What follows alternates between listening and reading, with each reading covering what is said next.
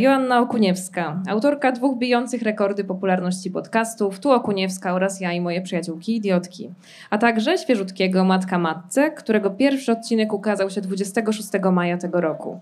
Potrafi mówić o bardzo trudnych sprawach w unikalny i prosty sposób, zjedujących jej fanów na całym świecie. Odcinków jej podcastów odsłuchano niemal dwadzieścia milionów razy. A ona znalazła się w rankingach, między innymi wie, więcej niż sto osób, które zmieniają Polskę na lepsze magazynu Noizz, sto kobiet roku dwa tysiące dwudziestego magazynu Forbes Women, e, czy pięćdziesiąt śmiałych Polek Wysokich Obcasów. Oklaski. Ja. Dziękuję wam wow. bardzo za przybycie. I Miłosz Brzeziński.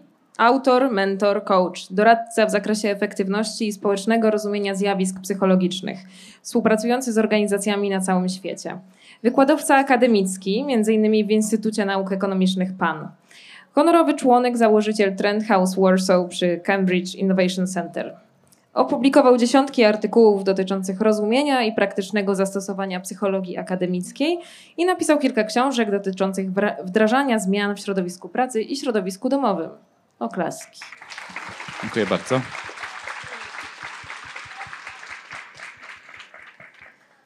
Słuchajcie, dlaczego ten temat wakacyjnej miłości jest taki gorący? Czy faktycznie jest tak, że łatwiej się zakochać w lecie niż na przykład w zimie? Mi się wydaje, że lato to jest taki czas, kiedy wszyscy wychodzą z domu, a to nie jest takie oczywiste zimą, bo zimą się chce siedzieć w, w tym, co już się zna. A lato jest takim, wydaje mi się, okresem, kiedy jesteśmy bardziej gotowi na różne rzeczy i bardziej, nie wiem czy pewni siebie, ale tak jakoś, wydaje mi się, że latem wszyscy, to tak samo jak się pojawiają szparagi i nagle po prostu, kurwa, wszędzie są szparagi i ludzie próbują wycisnąć tych szparagów ile się da, bo wiedzą, że zaraz się skończą i chyba tak jest z wakacjami, że, że końca zimy się ludzie w sumie nie mogą doczekać, a z wakacjami jest tak, że chcą chłonąć każdy jeden dzień i każdy, każdą znajomość, którą mogą stworzyć w tym okresie. Więc takie mam przypuszczenie, że latem po prostu po pierwsze więcej bywamy, po drugie mamy trochę taki bardziej rozwiązły styl życia, jeśli chodzi o wychodzenie z domu i też po prostu chcemy czerpać garściami z tego, co, co robimy po pracy, jak jest ciepło albo kiedy jesteśmy gdzieś na wczasach. Ja mam takie przypuszczenie, że faktycznie latem bardziej się ludzie tak do siebie kleją i, i w przenośni i w sumie i naprawdę. No, no, no, to nieźle to jest zebrane, bo właściwie pewnie, pewnie tak. Po pierwsze dlatego, że jak jest cieplej, to my w ogóle mamy taką tendencję do uważania, że inni są bardziej życzliwi i jak na kogoś patrzymy i czujemy, że nam jest ciepło, to myślimy, że to pewnie dlatego, że on jest po prostu zajebisty. E, w związku z tym lato bardzo sprzyja. E, zimą trzeba się ratować tam tymi kubkami, takimi, co się chodzi z kawą po okolicy i tak dalej. Tu nie. Sygnały z ciała w ogóle zakochania są bardzo niespecyficzne. One mogą sygnalizować wiele różnych rzeczy. I mamy serię takich badań, w których ludziom się generuje te sygnały z ciała i oni myślą, że to znaczy co innego. I między innymi na przykład powoduje się to, że ludzie stękają, sapią i skacze im ciśnienie, a potem się im pokazuje zdjęcia i oni się zakochują. Może nie od razu, ale żeby nie robić nadziei Tinderowi, ale szybciej się zakochują. Dlatego w lato na pewno dlatego, że jest cieplej. Oczywiście, że to sprzyja. Człowiek idzie, jest mu gorąco, myśli, co mi tak gorąco, pewnie fajna albo pewnie fajny. Krótka piłka. Druga sprawa jest taka, że rzeczywiście, tak jak mówisz, wychodzimy częściej z domu. No siłą rzeczy. Jak człowiek wychodzi z domu, no to wiadomo, że więcej zarzuca wędkę i to nie w tym samym stawie, co normalnie. Co znowu zwiększa prawdopodobieństwo, że się kogoś pozna. Kłopot polega na tym, że my częściej też znajdujemy się w innych sytuacjach niż normalnie i często możemy poznać kogoś, kto w ogóle jest z innej bajki, ale w pierwszej chwili to w ogóle nikt nam nie wyperswaduje, że to nie partner dla nas, bo to nieważne, że my nie lubimy tam gangsta rapu, a jesteśmy fanami, fankami czy fanami death metalu od początku świata, ale raz trafiliśmy na ten koncert, tu go zobaczyłam albo zobaczyłem go i w ogóle pff, koniec, do widzenia, rozum pozamiatane. Więc e, ten pierwszy moment zakochania nie mamy wpływu, ale ponieważ zarówno przyjaźń, jak i związek chętnie się zawiązuje w sytuacjach, to ci z Państwa, którzy są relatywnie młodsi, więcej mają takich sytuacji, bo to są takie sytuacje, że człowiek nie ma co robić. Nie wiem, czy ty pamiętasz, nie, żebym ci jakoś wiek wypominał, ale to jest takie, że człowiek ma na przykład piętnaście lat, idzie tak po mieście i tak, poszwędała się. Kurna, co by tu porobić w ogóle, nie? Tak. I, I w ogóle nie ma nic na horyzoncie. Teraz ma takie przebłyski, ale one wszystkie takie krz, od razu. Co tak usiadłaś? Zapomniałaś o czymś? Nie, to, to jest dużo takie... Robienia, no. Tak, dokładnie, to jest takie bardziej. No, więc e, ponieważ m, przyjaźń i znajomość bardzo dobrze się nawiązuje w tych sytuacjach, gdy my zupełnie nic nie robimy. Czyli takie, mhm. co, co robisz, Aśka? Nic. To wyjdź pod śmietnik, zaczymy, o co chodzi w życiu w ogóle, nie? To, prawda, to jest moment, gdzie się przywiązać, a nie wyjdź, bo muszę coś zrobić. To jest dorosły sposób spędzania czasu. Taki, że on musi mieć jakiś cel. Utylitarny cel. Tak kupujesz sok i on ma witaminę C, żebyś była zdrowsza, a nie po prostu sok, bo jest smaczny. Nie, nie, nie, on musi po coś być. No. I to jest druga sprawa, ale trzecia sprawa jest taka, że jeśli chodzi o zachowania niemoralne, to nam jest z kolei łatwiej nas namówić do tego, żebyśmy uskoczyli w bok wtedy, jak jest ciemno. Mhm. No, ale też łatwiej się prowadzi trudne rozmowy. No, jak, jest, jak ciemno. jest ciemno i wtedy dopiero rano się orientujesz, z kim się związałaś, to czasami mhm. już jest za późno. Ja, a... ja mam taką teorię, że po prostu nocą na więcej ludzie sobie pozwalają, tak. tam po prostu więcej Ale można. nie wiem, czy wiesz w ogóle, nocą. nie wiem, czy to Państwo też wiecie, naprawdę. że to też działa, jak macie okulary przeciwsłoneczne, więc jak się na przykład komuś przyciemni świat okularami, to on też jest bardziej skłonny do figli, nazwijmy to tak. Więc niektórzy noszą okulary przeciwsłoneczne, bo to jest modne, już się ściemnia, a oni dalej noszą, no to do nich można startować, nie? Bo to już Myślisz, wiadomo, że, że to już jest grubo zaburzone. Zespół kombi, on też no, ma takie, no, że to nie, nie chodzi to, tylko to o to, że on ma takie oczy. Ale tylko... no, no, to jest, to jest trop, dobry trop. Dlatego tutaj zima raczej, czyli tak jakby prze, przewieźć tę osobę przez lato, u nas się momentalnie robi ciemno, w naszym kraju pół roku jest ciemno, więc jakby do, dociągnąć go do października i wtedy już się ślizgasz jak po świeżo posmarowanej chałce po prostu, to tak. już idzie, no. No dobra, a jak y, jesteśmy jeszcze w lecie, tak? Y, no i dobra. Są te festiwale y, letnie różne. Y, mówiłeś trochę o tym, że, y, y, że czasem spotykamy kogoś na przykład na jakimś koncercie, że to jest może ktoś z zupełnie innej bajki, ale na tych festiwalach czasem idziemy na, na te same koncerty, też idziemy na jakieś, nie wiem, warsztaty i właśnie wow, mamy tyle wspólnego. I, i czy to jest dobry trop na szukanie kogoś na stałe? Jak myślicie? Wiesz co, to na pewno przynajmniej jest o czym zagadać. No, nie trzeba wtedy jakiegoś głupiego startera rozmowy generować gdzieś tam w jakiejś aplikacji, yy, czy brać sobie z internetu, z listy tam pięćdziesiąt, na Pinterestie pięćdziesiąt pytań, jakie warto kogoś za, zadać mu albo sobie zadać. Czasem sobie takie, wiecie, odpalam, żeby mieć trochę inspiracji do podcastów, więc to generuje takie. Ale nie, yy, wydaje mi się, że to jest, znaczy jak ja poznałam mojego pierwszego chłopaka, i właśnie poznałam go na koncercie, tylko to była taka sytuacja, że on był na scenie, a ja byłam tak, tak o, teraz, tylko że tak byliśmy odwrotnie. I on, ja tak patrzyłam i mówiłam, o kurwa, to jest ten, nie? To jest, to jest ten, zaraz zemdleję. I paliłam papierosa, bo to wtedy jeszcze było, jak można było palić papierosa na koncertach. I on tam grał na perkusji, i ja myślałam sobie, o kurwa, niech on na mnie spojrzy. I tak stałam i paliłam tego papierosa i on tak się patrzył i myślałam, o kurwa, ale mamy connection, nie? A on nie patrzył na mnie, on patrzył gdzieś na horyzont. Ja, ja czułam po prostu, to była ta ciemność, o której ty mówiłeś. Ja no. czułam na, na, na mnie po prostu ten jego wzrok i już, ach. Yy, I później, yy, nie wiem do czego zmierzałam, jakie było pytanie? No, czy... O te pytania, o te, o te to jest dobry start. Byliśmy, to tak, jest tak, dobry tak, start. To tak. było bardzo... I, i ja sobie myślałam, o kurwa, czyli jak ja lubię ten, ten, ten jego zespół, czy ja muszę udawać, że ja go lubię? Wtedy, a to był pierwszy raz, jak ja w ogóle słyszałam o tym zespole, nie? Bo to był jakiś tam zespół z liceum, nikt o nim nie słyszał. E, się nazywał Karate Freestylers w dodatku, więc taki, wiecie, no nie, nie nazywał się Arctic Monkeys, tylko raczej byli z Olsztyna. I ja tak sobie myślałam, Boże, czy ja teraz powinnam jakoś tak, wiecie, jakieś takie tematy właśnie wspólne i na przykład mówił, o kurwa, wiesz co, lubię Tarantino, a ja, o kurwa, kocham Tarantino, to jest mój ulubiony reżyser, a nie, nie lubiłam Tarantino, nawet nie, nie sądzę, że wiedziałam, kim on w ogóle był, ale, yy, ale ja mówiłam, o, ja tak bardzo lubię fotografię, a on mówił, Jezu, ja też lubię fotografię, co oczywiście było, chyba lubił oglądać fotografię, ale nic więcej. Ale wtedy czułam, że potrzebujemy tego, czyli widzisz, jeżeli ja kłamałam, że lubię Tarantino, a on trochę tak bajerował, że on lubi fotografię, no to, to, to chyba było dla nas ważne. A nie było ważne wtedy, że nie wiem, że on był w zespole i był wysoki i nosił rurki. To było dla mnie enough wtedy, nie? Na pięć lat. Ale y, później okazało się, że, że jednak podstawy związku muszą być nie, nieco inne, nie? Ale to podobieństwo może być i przekleństwem, i błogosławieństwem, mam wrażenie, w, w relacjach. Że jak jest za blisko się i się nie rozgranicza jakoś takiego swojego życia od życia drugiej osoby i się tak łatwo wtedy z nią jest, wydaje mi się, zlać, to to chyba już wtedy wiecie, no, no nie wiem, ja nie chciałabym się z kimś kurwa wspinać, nie? I tak się być w tej uprzęży razem związana. Wolałabym jednak móc mieć swój własny sznurek i móc o czymś opowiadać. Znaczy ja się nie wspinam, nie? Nie żeby było, żeby ja tak rzuciłam wspinaczkę, ale nie. Ale yy, wydaje mi się, że każdy zdrowo jest, jak ma jeszcze jakoś to, jakąś tam swoją granicę, ale fajnie jest mieć o czym pogadać w domu później. Co, co ty uważasz? Tak, no ja się zgadzam strategicznie. Jakie są dane? Rzuć jakieś dane, badania jakieś. Dane są takie, że to nie ma znaczenia zupełnie. Dlatego, że w pierwszej chwili to będzie dokładnie tak wyglądało. A jaki jest twój ulubiony kolor? Zielony. Kur, mój też w ogóle. A w ogóle mi ojciec bił, mnie też bił ojciec w ogóle. Cała moja rodzina jest zwalnięta, tylko ja jestem normalny. A u mnie jest to samo dokładnie. Cała moja rodzina mutantów popromiennych, tylko ja normalna. W ogóle mega, że się tak spotkaliśmy, super. Właściwie wygląda na to, że im bardziej, że im bardziej się do swojego partnera podchodzi bezkrytycznie na początku, tym dłużej związek pociągnie. Choć trzeba powiedzieć, że w dzisiejszych czasach nie wiemy, czy to jest taki dobry pomysł.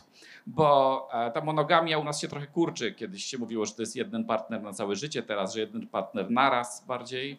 E, a, a już co do tego są wątpliwości właściwie. E, w związku z tym i trzydzieści procent osób w takich wieloletnich związkach deklaruje, że są ofiarami przemocy, więc to nie może być jakiś super dobry pomysł i być może trzeba by go jakoś zrewidować.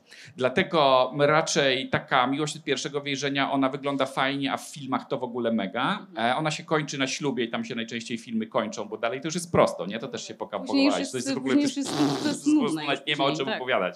To jest, no, a potem się dopiero niestety schody zaczynają. Więc e, prawda jest taka, że na początku to człowiek kompletnie nie ma nad tym kontroli. I nawet państwo o tym nie mówię, bo to jest tak jak się napruć alkoholem i uważać, że nie jestem nieśmiertelny, albo w ostatniej fazie naprucia to już człowiek jest albo na przykład uważać, że jest nieśmiesznym. Jakby nie znam osoby, która po alkoholu uważa, że jest nieśmieszna. No chyba jasne, jest bogata, śmieszni. Jest śmieszna i niewidzialna, więc może robić wszystko wszędzie. To potem z YouTube'a, potem się następnego dnia dowiaduje, że nie. Ale, ale to dopiero inni dookoła, obok widzą. Natomiast jeżeli ktoś z waszych znajomych się zakocha i pyta, czy to jest partner dla mnie, to to nie jest pora na szczere informacje. To trzeba się uśmiechać i odprowadzić na oddział, bo i tak będziemy mieli mniejszy kontakt. Tam nie, tam jest wyłączone światło w ogóle w tym, tym, tym pokoju, co zajmuje się krytycznym myśleniem w mózgu. Tam się nic nie dzieje, tam wszyscy są pff, na fajce, oni przyjdą za dwa lata. E, ewentualnie do niektórych nie wracają w ogóle. Wtedy jakiś taki następuje zwrot. Najczęściej ta osoba się raz z nami umawia i tylko taki fajny, fajny, albo tam fajna, fajny, wtedy... Ale wiesz, bo są jeszcze różne kategorie fajny, bo wydaje mi się, że jest taki na przykład fajny, że możesz go zabrać do babci. To już grubo. No, to nie, babcia, ja tak to miałam. To był bardzo dobry radar, nie? Że jak przyprowadziłam nie. tego pierwszego chłopaka, to był taki babcia approved. Później Ślubcia. Już jest taki, że, żeby koleżanki też powiedział, że jest, że jest okej. Okay. Później jeszcze jest taki, że jak rodzicom przedstawiasz w innym tam etapie, to mama mówi tata tak... Dla taty to on nigdy nie będzie wystarczająco dobry. To no mówi... słuchaj, całe szczęście, bo ja nie wiem, czy tymi kategoriami mojego taty chciałabym się posługiwać no. w miłości, ale... To tak, że, że tak musisz tę, tę aprobatę jednak skądś czerpać, mam wrażenie, czasami nie. poza swoim Trzeba własnym też... obrazem, bo jak, jak mi się wydaje, że jak jesteśmy zakochani, to my sobie zdajemy sprawę z tego, że my nie myślimy i że tam wszyscy są w głowie na fajce, więc my tak, ale on jest okej, nie? Jakby, że zapraszasz ich do tego typa do znajomych, albo tam dziewczynę i oni i później tak, tak próbujesz z ich twarzy wyczytać, czy się na przykład śmieją się, czy ona Ta. powiedziała coś śmiesznego i czy śmieją się? Ta. Będą, czy to jest dobry materiał na to, żeby później razem jeździć na wycieczki i się spotykać i tam świętować urodziny? Wydaje mi się, że, że się pojawiają takie, że, że jednak potrzebujemy czasami tej aprobaty. No chyba, że już naprawdę tak się zakochaliśmy, nie, że już nie. po prostu nic do nas nie dociera. Jest taki profesor, co się zajmuje takimi badaniami, to jest wielu oczywiście, ale akurat tym konkretnie, czy aprobata otoczenia społecznego jest ważna i jest. To jest w ogóle jeden z filarów dobrze prosperującego związku. Jak nasi znajomi, a zwłaszcza rodzina, ma jakieś wąty, to czasami widać, że tak, ten przekaz werbalny z niewerbalnym jest niespójny. Taki dobry chłopak. Dobry chłopak z tego murzynka, nie? Tak tam parafrazując słowa poety, ale wiadomo, że oni tak mówią tylko, żebyśmy im dali spokój i okazuje się, że od tego momentu zaczyna się odbywać taki proces, który każdy z Państwa pewnie familijnie zna, on potocznie nazywa się sączeniem jadu. Taki, co, znowu nie przyszedł? Albo ty, ty robiłaś, a on tak siedział. Hmm, jak zawsze Już sobie się tak siedzi. Powinnaś przyzwyczaić. Nie, tak się powinnaś przyzwyczaić. Ja, czy to nadal dziwi? I przez pierwszy miesiąc człowiek to znosi, przez drugi go to irytuje, a przez trzeci, próbując sobie jakoś poradzić z tym dysonansem, z tym stresem, po prostu stwierdza, że najprościej mu będzie w to uwierzyć. Może to jest trochę takie pozaświadome myślenie i zaczyna sam pogardą obdarzać swojego partnera. No to wiadomo, czym w efekcie kiełkuje. Jak ktoś ma wobec partnera pogardę, to już niewiele więcej się tam mieści. W związku z tym ta akceptacja rodziny jest istotna. Co, co prawda, my czasami patrzymy na koleżanki i tak dalej. Koleżanki i koledzy nie mają za dużego wpływu na nas na początku, bo my prawdopodobnie dla rynku towarzyskiego zostaniemy, zostaniemy straceni na jakiś czas, ponieważ namiętność jest tak silną emocją, że my niczego więcej nie potrzebujemy, tylko tej drugiej osoby. I żeby ona nas patrzyła, ich była, jak ona ładnie usiadła, a jak on ładnie wstał, a jak ładnie przyszła, a jak nie przyszła, a mogła, a nie napisała, bo taka tajemnicza, a napisała, nie, bo jest taka życzliwa, bo jest zajęta. No, wszystko ta osoba robi dobrze. Widziałam takiego śmiesznego jest... mema, że, ktoś, że jakaś laska mówiła, nie, to był TikTok chyba, która mówiła, że tak, że musiała do niego napisać, bo on po prostu tak manifestował. No. On tak manifestował ją, ona poczuła, żeby że musi... ona tak żeby no. ona poczuła, że to jest ta jego manifestacja Stacja, i ona musi ja kurwa napisać, bo... Bo po prostu no. to jest manifestacja. No, Musi, to, to tak jest działa. Mega, no to właśnie. I, na, I początek to jest na początku normalne i to jest niby fajne, ale też trudno poznać, czy jakiś partner będzie dla nas dobry, bo jak nie jest zakochany, to zwróćcie uwagę, że człowiek się nie musi z niczym męczyć. On naprawdę chce tej drugiej osobie wszystko oddać, ale potem jak te endorfiny ulegną znaczy, biodegradacji, wzajemna, wzajemna, o, to jak masz szczęście, tak? Bo czasami to my chcemy tak bardzo dać, a tam w ogóle no, nie ma okienka odbioru. Tak, tak, tak. Mówmy się, że tak, no tak, najczęściej człowiek uważa się właśnie za matrymonialną ósemkę, a te szóstki za nim latają, nie? Takie kurna. Um, zwłaszcza jak babcia mu opowiadała, że z takim księciem to wszystkie będą biegały. Nie? Tam, no się orientujemy, że jak chcą, żeby biegały... Gdzie są te babcie, że tam mówiły takie fajne rzeczy? Na autobusach pracować w, w mieście, żeby za nami biegały. W każdym razie e, na początku rzeczywiście tak jest, ale dwa, cztery lata później, pięć, to się wszystko wysika. I wtedy człowiek musi oficjalnie pogrzebać osobę, z którą myślał, że się związał i to wtedy patrzy, kto to to kurna jest. I albo mówi, dobra, jak siedzi, to niech siedzi, albo mówi, Jezu, nie. No ale teraz ogóle... pytanie, czy to jest tak, że po prostu przez te pięć lat się ktoś zmienił, bo też ma prawo przecież się zmienić, czy mm. też... Co? Nie wiem, bo mam pytanie. Ja, ja zaraz, ja tak, ja, ja mam pytanie. A, okay, ale, ale okay. do końca nie, się bo, zastanawiam bo, się, bo to mówisz, czy, czy tak, tak po tych pięciu latach, czy tam po tych dwóch miesiącach, czy po ile tam mówią naukowcy, albo ile po prostu ludzie tak myślą i pamiętają, tak? To czy to opadają te, ten nasz zachwyt i takie też trochę, takie przymykanie oka, wiesz, bo czasami mówisz... Mhm. Ale mnie wkurza, że on tak nie domyka tej szafki, ale się sobie, kurwa, no tyle na niego czekałam, że przecież mogę tą szafkę sama zamknąć, nie? Jakby nic nie szkodzi, no. Ale w którymś momencie myślisz sobie, tyle razy mówię o tej szafce, a to jest brak szacunku, że on tej szafki nie chce domykać. I ty, czy wtedy opadają te emocje, czy po prostu ta osoba, wiesz, czy dociera nam do, do mózgu, ktoś tam wrzucili to z tej jest fajki tam? Jedno głowie, i drugie. Jedno, to jest jedno i drugie, bo wiadomo, że osoby się przez całe życie zmieniają. I szczęście, jak się zmieniają równolegle, ale to jak wylosować na loterii, prawdę powiedziawszy, bo kto to wie, gdzie on się tam w futrynę uderzy, nie? I co mu się w głowie przestawi. No nikt tego nie wie. Generalnie Margaret Mead, to były lata sześćdziesiąte, mówiła jeszcze, więc nic dziwnego, mówiła, że kobieta powinna mieć w życiu trzech przynajmniej partnerów, jednego dla seksu, drugiego dla dzieci, a trzeciego dla przyjaźni i jak wylosuje tego samego, to to jest gruba loteria, to jest dużo wygrać. A tak naprawdę można w to wierzyć, ale nie ma co na to liczyć. Natomiast e, to, że partner się w trakcie zmienia w ogóle jest oczywiście normalne. Jeżeli my się chcemy z kimś rozstać, bo nie domyka szafki, to leki dla nas będą dobrym rozwiązaniem jednak. I terapia. Zresztą w drugą stronę, jak ktoś po dziesięciu latach wracamy z pracy i biegnie i nie może się doczekać, aż wrócimy do domu i mówi, wow, Łaśka, ty nie widziałem cię cały dzień, tak tęskniłem, na pewno źle odczytuje dawkowanie z recepty. Normalni ludzie tak ale nie ja reagują. Ale ja znam takich ludzi. No, no, tak. To znam miłość już na tym nie polega. Nie, takie pary. No, to mega. Dobra, jedną, jedną jak, taką znam. Najczęściej, jak mówi Ester Perel, jedna osoba w związku walczy bardziej o niezależność, a druga walczy bardziej o to, żeby być bliżej tej drugiej. Więc państwo w swoich relacjach wiecie, kto jest kim, ktoś łatwo widać, zwłaszcza jak się w tym jest.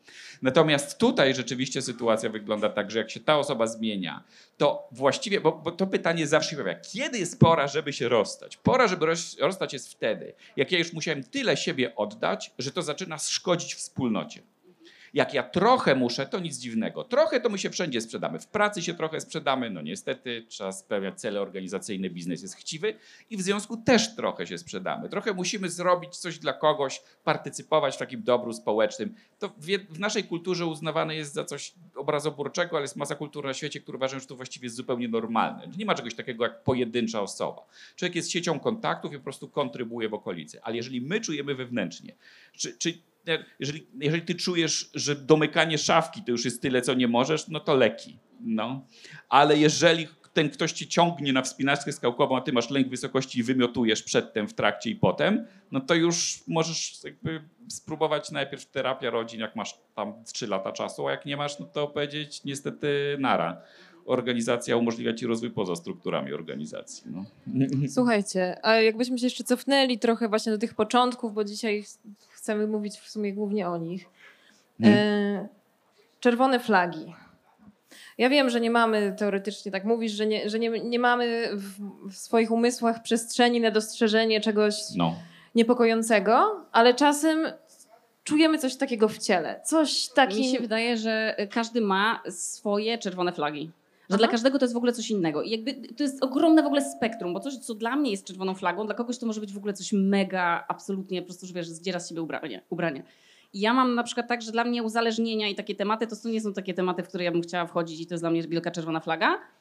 A dla kogoś innego to jest, on sobie myśli, że się potrafi zakochać na przykład w potencjale, i nawet nie w, w osobie, tylko w potencjale, albo w tym, że ja go zmienię. No i wtedy to dla kogoś jest ta zielona flaga, nie? I wydaje się to ekscytujące i takie nowe i w ogóle, że tam jest jakaś misja i że to jest takie fajne. No dla mnie to, to nie. Yy, więc każdy ma swoje czerwone flagi i, i wydaje mi się, że ja na przykład też bym mogła być dla wielu z tych osób tutaj siedzących też być czerwoną flagą, wiesz? Że jakby też mogę mieć jakieś zachowania albo jakieś swoje jakieś głupoty, które mogą być dla kogoś czerwoną flagą. I ja mam taki, że wydaje mi się, że brzuch nas dobrze informuje o tym, jak mu pozwalamy, czy, czy, coś, czy to jest okej, czy to już tak trochę się trzeba wtedy tak do, dogiąć, bo, bo myślę, że ludzie mają, nie są pozbawieni instynktów, jakby, że, że to po, po coś nam zostało dane i, yy, i ja raczej tego słucham.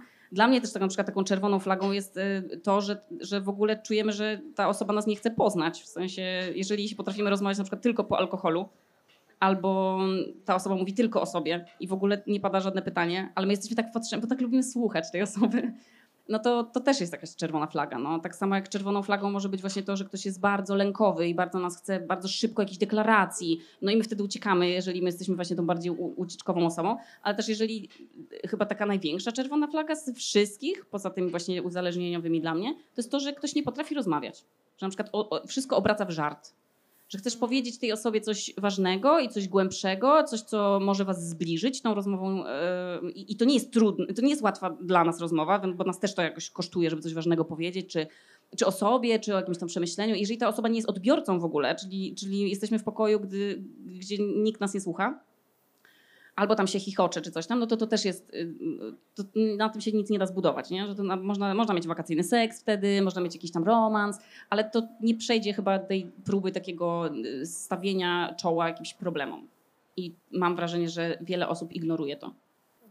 Że w ogóle umiejętność prowadzenia rozmów, takich, które umożliwiają nam spotkanie się dwu, dwóm osobom, to jest, to jest sztuka i, i tę sztukę trzeba pielęgnować, ale też ją rozwijać i to jakby cały czas ćwiczyć i w relacjach i, i poza relacjami w ogóle między sobą.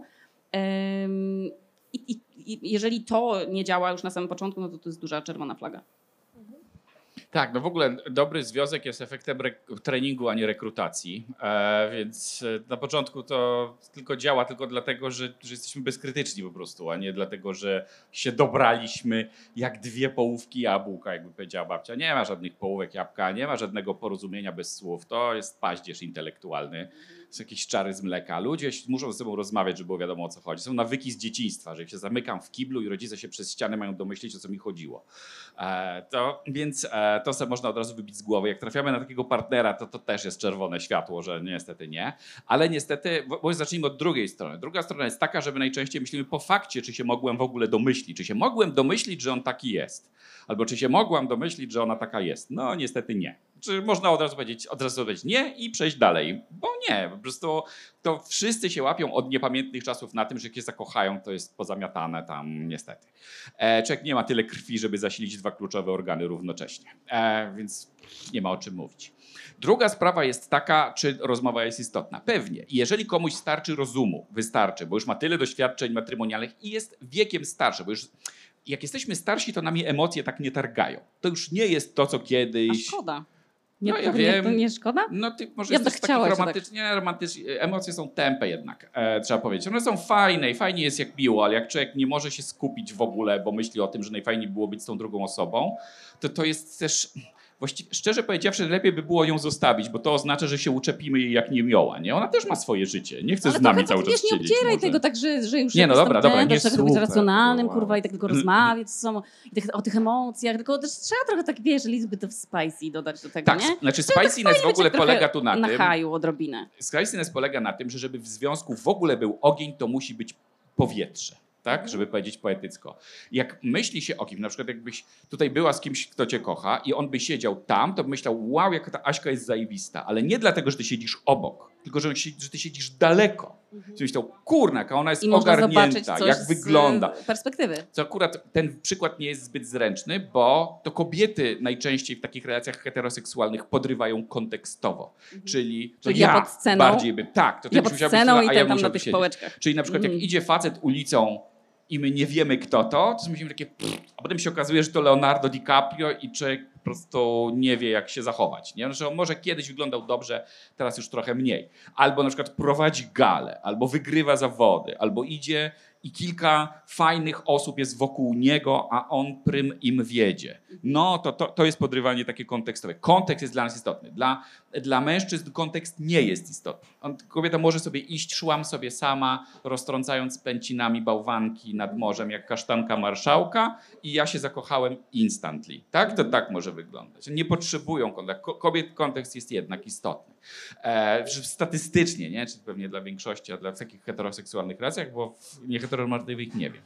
I te, ale i, i więc jeżeli starczy nam rozumu na to, żeby z tą osobą zagadać, to small talk jest mega istotny. Na przykład ja bym cię zagaduję i powie, co, no w Polsce wiadomo, są cztery por, pory roku, jest jesień, gówno, gówno i gówno, tak? To jakby wiadomo, tam się nie ma, nie ma za bardzo co rzeźbić. I ja podchodzę do, Polacy sprawdzają, czy ktoś jest normalny tym small talkiem. Podchodzą tam, cześć, do dupy ta pogoda, nie? A ty mówisz, nie, mam zawsze słońce w sobie. To już jemu ho, ho, ho, ho, ho, ho. I to już jest czerwona flaga. Stay, monkey. Ale przypomniało mi się, jak byłam w Łodzi, w klubie, byłam na studiach i byłam w Łodzi w klubie Ambasada. Nie wiem, czy on jeszcze istnieje, ale bardzo okropne miejsce. Nik- nikomu nie polecam tam pójść, ale coś nas podkusiło. I tak myślę, a dobra, kurwa, pójdziemy. I weszłyśmy tam i ja tańczyłam, tak wiecie... Tak, nie normalnie byłam przekonana, nie, nie. Nie, nie byłam przekonana do tego i pod, ja nie wiem, czy ja to opowiadałam w podcaście, ale to jest tak śmieszne, że musiałam. I ten typ tak tym tarysznym krokiem do mnie, taki już totalnie nasrany, podszedł i powiedział, mam dwa lata w zawiązkach. I, ja I ja nie wiem, czy wiesz, to był ten kontekst, o którym ty mówiłeś, że ja tak miałam go od tego no, kontekstu, no, nie? No, ale już byłam taka, no. Że już zrobiłam ten taniec do wyjścia, ale to mam dwa lata w zawiązkach. Żebyś się bezpiecznie poczuła. I też w Łodzi, poczuła, bo... w klubie Ambasada, wiecie, tam wszystko się zgadzało w tej sytuacji. I ja później wyszłam, powiedziałam to koleżankom, mówię, a tak wyglądał, tak, trochę tak wyglądał. Jezus, wspaniała tak, historia. No, no. A te teksty na podryw, to jest, na pewno miałaś w jakimś podcaście, widziałem wczoraj taki obrazek, nie? Cześć, szukam żony, tutaj jej nie było, nie?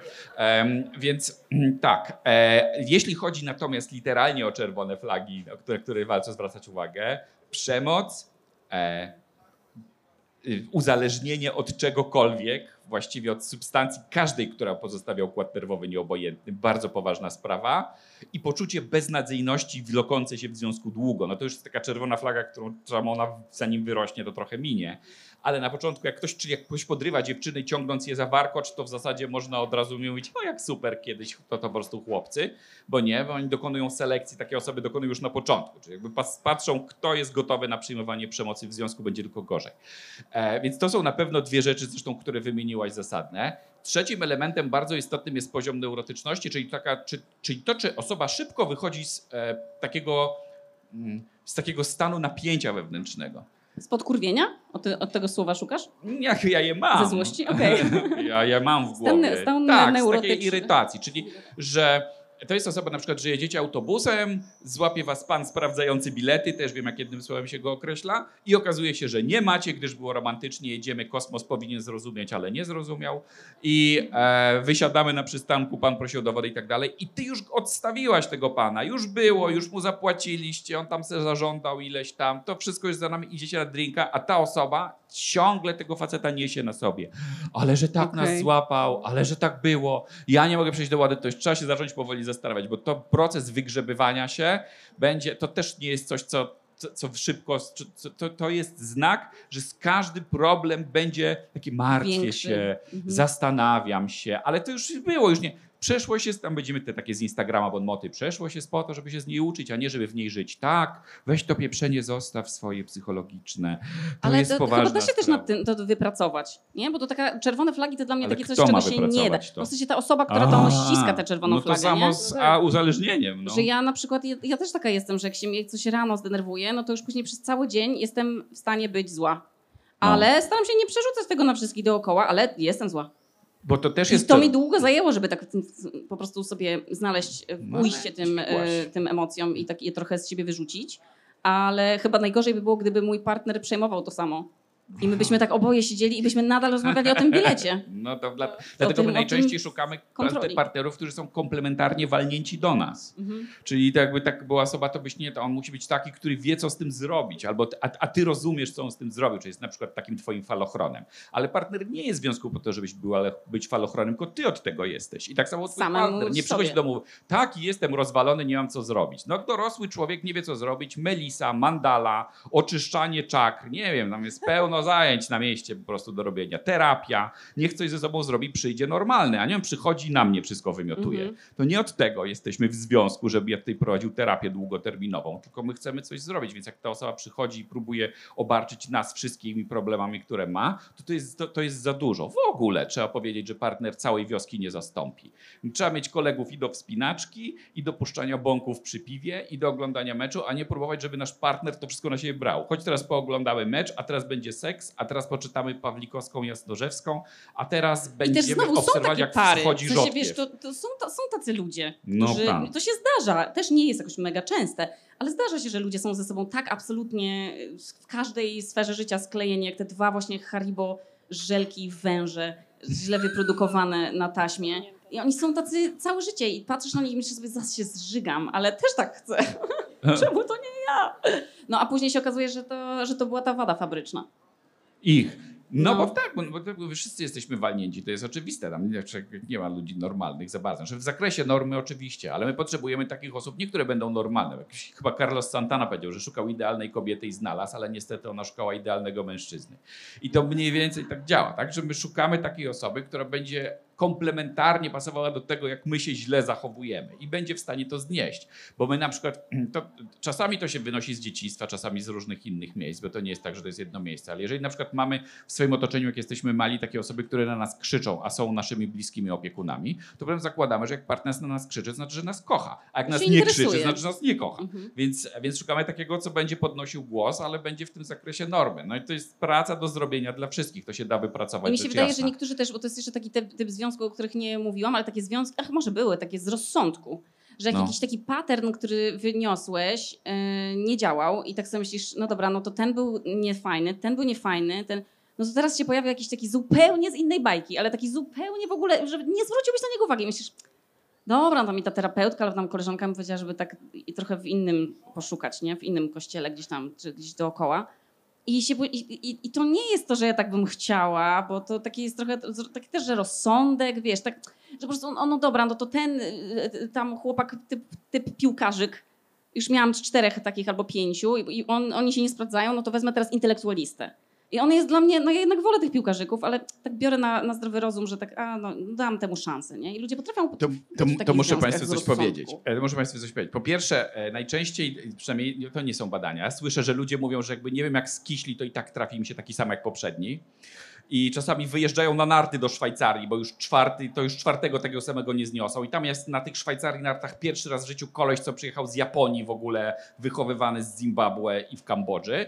I przyjechał tam na narty, się w niej zakochał, zanim przyjechał i, i ona mówi, kurna, dwa tygodnie z nim pomieszkałem, dokładnie to samo po prostu. Nie? Po prostu to jest niemożliwe, żeby ta selekcja była aż tak sprawna, więc o wiele częściej to słyszymy. Pewnie, że ludzie się różnie dobierają, ale jednak... Związek dobrze funkcjonuje, jak ludzie są w jakiejś mierze od siebie niezależni i dłużej wytrwa. Nawet mamy takie, Facebook niechętnie się dzieli historiami, ale mówi, że dłużej wytrwają takie pary, w których ludzie mają znajomi wspólnych i całkiem znajomych wspólnych i całkiem sporą watachę znajomych niewspólnych. na tym, na tym Facebooku, Instagramie. Takich, że sobie tam pójdą, tam sobie porobią swoje takie znajomkowe rzeczy, co tam zostaje, czyli to znowu, zostaje. Nie są zlani po prostu ze ale sobą. Ale nie są tylko... jak te węże, co mi się obiad cofną, jak opowiadałaś. Tak, nie są takie. Ale powiem Państwu jeszcze jedną ciekawą historię. To też jest ciekawa historia związana z percepcją kobiet i mężczyzn, że jak się mówi, e, t, taka psychozabawa, nazwijmy to. Mówi się kobiecie tak, wyobraź sobie partnera, że go poznałaś, zobaczyłam, w ogóle pff, chcę się przy tobie zestarzeć i w ogóle koniec świata, zakochałam się, jestem w takim miejscu, co lubię bywać, w ogóle obłęd, patrzę na niego, w ogóle idealnie, gdzie on był, dwie połówki, dobrze się spotkaliśmy, kosmos mi odpowiedział, pewnie manifestował też i tak dalej, i tak dalej. Wszystko jest pozamiatane. That's it, zostawmy sobie ten obraz w głowie. I mamy drugi obraz. Jestem w swoim domu i bawią się tam moje dzieci, nygusy latają. Jest ten rower porzucony jak w amerykańskim serialu lat osiemdziesiątych i on grilluje. Ktoś wege, to on grilluje soję, ale grilluje. I one podchodzą, tato, tato do niego i teraz jego sobie wyobrazić. I jak się pyta kobiety, to najczęściej one sobie wyobrażają dwóch różnych facetów. Też sobie wyobrażają dwóch różnych. A mężczyźni nie. Hmm. Znaczy ona nie grilluje tam wtedy, tylko tam... Ale no, to jest jakieś badanie? O, czekaj, o czym ty mówisz? Tak, jakieś, że, że ludzie mają sprawdzi, takie tak? różne preferencje, że co innego jest Aha. kogoś poznać, żeby poderwać, żeby było fajnie mhm. i tak dalej, a co innego z nim żyć, mieszkać i żeby on, on taki sobie... Tak, taki żeby grillował. Był taki, żeby grillował, tak, taki, żeby grillował. Ale wiesz, żeby on tak grillował przez dziesięć lat i żeby tak za każdym, przez te dziesięć lat sobie wyobrażać tego samego... No. Grillu, grillującego. No, no, no więc to, czy, czy to, to jest dobrze, czy to jest niedobrze? No dokładnie, to jest, czy to jest dobrze, czy to jest niedobrze, nie wiemy. Natomiast my zakładamy, że człowiek po prostu w życiu się zmienia. Im dłużej żyje, tym się zmienia bardziej niestety siłą rzeczy. Nic z tego, i, i wiek wpływa, zmiana otoczenia i tak dalej, i tak dalej. No i tak jak od tego zaczęliśmy, że na początku wszystko wygląda fajnie, ale co będzie za dwa lata, za trzy, to my możemy uważać, że się z kimś zestarzejemy, ale to... Ale też te wakacyjne miłości, mam wrażenie, że nie zawsze są o starzeniu się. A. Że to czasem jest, że jedziesz sobie do Egiptu i masz all inclusive i bierzesz książkę ze sobą nad basen i tak pra, idziesz. Prousta. I robisz tak, skanujesz. Ten jest okej, okay, bo ta jest ładna. Dobra. I siadasz z tą książką i tak, żeby ją było widać, bo jesteś taki Musisz oczytany. zakładkę mieć daleko, że jesteś, już... Tak, że już tam czytałeś, że już można porozmawiać na temat tej no. Więc ty tak jesteś oczytany, bo tak masz urlop i tak leżysz, te nogi A. i tak... Znowu skanujesz, tak, żeby taki, wiesz, no, dlaczego wszyscy mogą mieć wakacyjne miłości, a ja nie? No. Co, gdzie mi czegoś brakuje, nie? Tak, masz tę książkę i tak... Z tą książką. I jesteś cały czas na tej samej stronie. Jaha. Albo ona jest w ogóle prosto z lotniska, bo ty ją kupiłeś na bezsłówce i, i później oglądałeś Netflix sobie przez cały lot, więc nawet nie zacząłeś czytać tej książki, ty jeszcze nic o niej nie wiesz. No wsadziłeś tam tę zakładkę, bo ci dali. No, no. I tak, tak, tak sobie skanujesz i mówisz, ten, ten jest okej. Okay. I wiesz, i nie potrzebujesz wcale tworzyć związku na całe życie. Chcesz po prostu, w tym momencie chcesz się poczuć jak w filmie albo jak w Białym Lotosie, tylko żeby nie skończyło się to żadnym morderstwem. Tylko chcesz się po prostu tak poczuć, że tak jesteś tym bohaterem w tym filmie albo w tym serialu no. i jeszcze masz coś, masz słuchawki w uszach, więc tam sobie Ta. jeszcze coś leci, jakaś muzyka i muzyka. I ty tak masz, tak, tak skanujesz. Ja teraz tak mogę tak bezczelnie na was wszystkich patrzeć tutaj. I tak, więc to nie, to nie zawsze na wakacjach chodzi o to, żeby się zakochiwać nie. i później, wiesz, on jest z Frankfurtu, a ty mieszkasz w Bydgoszczy i, że, i wiesz, jakby ludzie ma, mają wiarę w to, że to się gdzieś tam w stanie można się spotkać i że ktoś się można, ludzie się mogą przeprowadzać, ludzie się mogą widzieć na Zoomie całymi dniami, wiesz, można, ja przyleciałam wczoraj w trzy godziny czterdzieści pięć minut z Islandii i też w ogóle spędziłam czas na Netflixie, nie czytałam nic. I, I wiesz o co chodzi, to nie trzeba od razu zakładać, że ten związek jest na całe życie. Nie, Mówię nie. tutaj akurat o tych wakacyjnych miłościach, kiedy to tak, wiemy, no, że to ma swoją datę ważności. Tak, znaczy zakładamy w takim myśleniu liberalnym, że niektórzy uważają, że ich ciało jest świątynią, a drudzy, że jest, ale rozrywki, tak? I w ogóle o co ci chodzi? I że i szanujemy, nie? Póki się komuś drugiemu nie robi krzywdy, to nie ma o czym mówić. I rzeczywiście taka przygoda czy adventure jest, ona jest dopuszczalna, o ile obie strony Zwłaszcza wiedzą, o co chodzi. Kłopot no. polega na tym, że czasami jak się tak zaszalejemy, to, bo, bo, bo kobieta, żeby takie, żeby coś zrobiła, to ten, to ten facet musi być naprawdę przystojny, a w przypadku mężczyzn niestety prawda jest taka, że najbardziej sprzyja skokom różnego rodzaju odhokowym okazja, a nie atrakcyjność partnerki. Mhm. Dlatego często się mówi, że mężczyzna to już nawet jak jest w związku, zdradza na tyle, na ile jego partnerka zna kod do telefonu. I, e, i, i, i, to, i tu jest kłopotliwa sprawa, więc może to wyglądać fajnie, wyskokowo i tak dalej. Jak obie osoby mają to samo na myśli, no to jesteśmy w domu. Trudność polega na tym, I to jest mroczna strona tej zabawy, że postawa powstaje wtórnie do działania. Więc możemy się z kimś bzykać i w końcu się w nim zakochać nieopatrznie. No właśnie, ja myślę, że tutaj sporo osób mogłoby się podpisać. Bo myślimy, coś tak z nim bzykam, czy z nią bzykam, pewnie fajna, nie? Znaczy wiesz, jeżeli to ma datę ważności, bo wiesz, że zaraz ci się kończy all inclusive i już zaraz jutro masz lot, no to wtedy wiesz, że tam jakby nawet nie zdążysz. To może się nie skończyć, bo no tak. you know. A co, wiesz, jeśli jedna, co jeśli jedna z tych osób tylko się no. zakocha, mimo że no. dwie się umówią, no że kochana, dobrze wiesz, masz odpowiedź no, na to pytanie. Jeżeli tak, różnica, ale... jeżeli różnica na rynku matrymonialnym była duża, czyli jedna jest na przykład ósemką, a druga czwórką, to mamy sporą szansę wyprodukować takiego psychofollowersa, co za nami przyjedzie, bo już wie, że już z nikim innym w życiu tak nie będzie. I to było znacznie powyżej jego poprzeczki i teraz wóz albo przewóz. On Pana Boga za nogi złapał. Tak, tak, okay. dokładnie to. I mamy piętnaście procent szans, jak mówi David Bass, że ten strategia zadziała, że on obrzydzi nam tak nasze życie i wszystkich naszych kolejnych partnerów, że w końcu powiemy, dobra, jak już nikt, to przynajmniej niech ten. Więc tu trzeba uważać, żeby za nisko nie wcelować, bo to jednak sprzyja potem kłopotom. Brzmi to jak taka matematyka, nie? Że musisz jednak sobie to tak, no, trochę mhm. tak przekalkulować, tak. kto jest jakim numerem. No to i... trudno, trudno, tak. Ale to nie, to, ale jak skanujesz, no to, to się samo No tak, dzieje, no ale jak nie? skanujesz, to wtedy no to też jak razu, szukasz nie? mniej więcej w podobnej chyba kategorii no, do, do siebie. No. Ale ja mam wrażenie, że te mi miłości zawsze. letnie, one też powinny służyć temu, żeby miło spędzać czas, nie? Że jakby... A, tak. Tak, bo to ja jest... jestem z tego pokolenia, które po prostu nie musi się od razu wiązać, tylko tak można sobie po prostu się pobawić. No więc właśnie dokładnie o to chodzi, że jak jest jakaś mniej więcej wiadomo o co chodzi, chociaż znowu, jak powiedzieliśmy na początku, nigdy nie wiesz w co ci to wykwitnie, bo jak się z kimś bzykasz, to, to niestety czasami pójdzie nie tam, gdzie byśmy chcieli. Ale jeżeli to ma być tylko taki moment, to to jest zupełnie wszystko w porządku i tam go zostawiamy i jest pozamiatane i zrobione. I, i, i wiele osób tak sobie, sobie spokojnie w życiu radzi, bo to są dwie zupełnie różne rzeczy. Mi, miłość się zaczyna przez cały, nazywa, przez cały związek tak samo, ale w zasadzie co roku to jest trochę co innego, nie? Co jest przerażające, bo na początku to jest zupełnie co innego, a po dwudziestu latach to miłość też jest zupełnie co innego. Chociaż nazwę ma, ma tę samą. Ale to jest chyba też zdrowe, no bo gdybyśmy mieli przez dwadzieścia lat albo dziesięć lat funkcjonować tak, jak funkcjonujemy przez te kilka pierwszych miesięcy, to w ogóle jesteśmy bezużytecznymi pracownikami, bezużytecznymi przyjaciółmi, wiesz, jesteśmy cały czas w tym samym, w, tej, w tym domu, tylko zamawiamy jedzenie i tylko tam sobie oglądamy te seriale do późna i, i sobie spijamy z dzióbków i w ogóle nie chcemy z nikim czy innym spędzać czasu. Partnerów... Nie wiem, czy to nadal tak jest, jak się ma trzydzieści lat, ale tak było, jak pamiętam, nie? Jak miałam dwadzieścia dwa albo dwadzieścia. Partnerów na całe życie, na długi związek mamy w ogóle szansę przetestować w życiu niewielu bardzo. Z kilku. Bo to ile to trwa?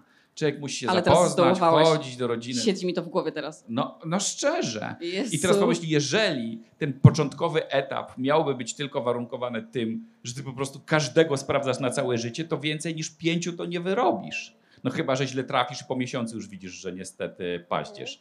Ale tak to nie. Więc można oddzielić, można się... Zresztą my też nie lubimy takich budowania, takich relacji, to się tak mówi, typu Tarzan, czy może Jane, w zależności od tego sądzimy, że zanim spadnę na ziemię, to łapię następną lianę, nie? Że, że jeszcze nie rozstanę się z tobą, póki nie poznam kogoś następnego i człowiek najczęściej wpada w te same tory. Najczęściej to powinno być tak, że człowiek jakiegoś związku rezygnuje, dochodzi do równowagi, pył opada, ocenia, kim on w ogóle jest, co mi pasowało, co mi nie pasowało. Jakby było, myśmy mieli nad tym wszystkim kontrolę, to było w ogóle optymalnie, ale tak pewnie nie jest, więc to jest utopia.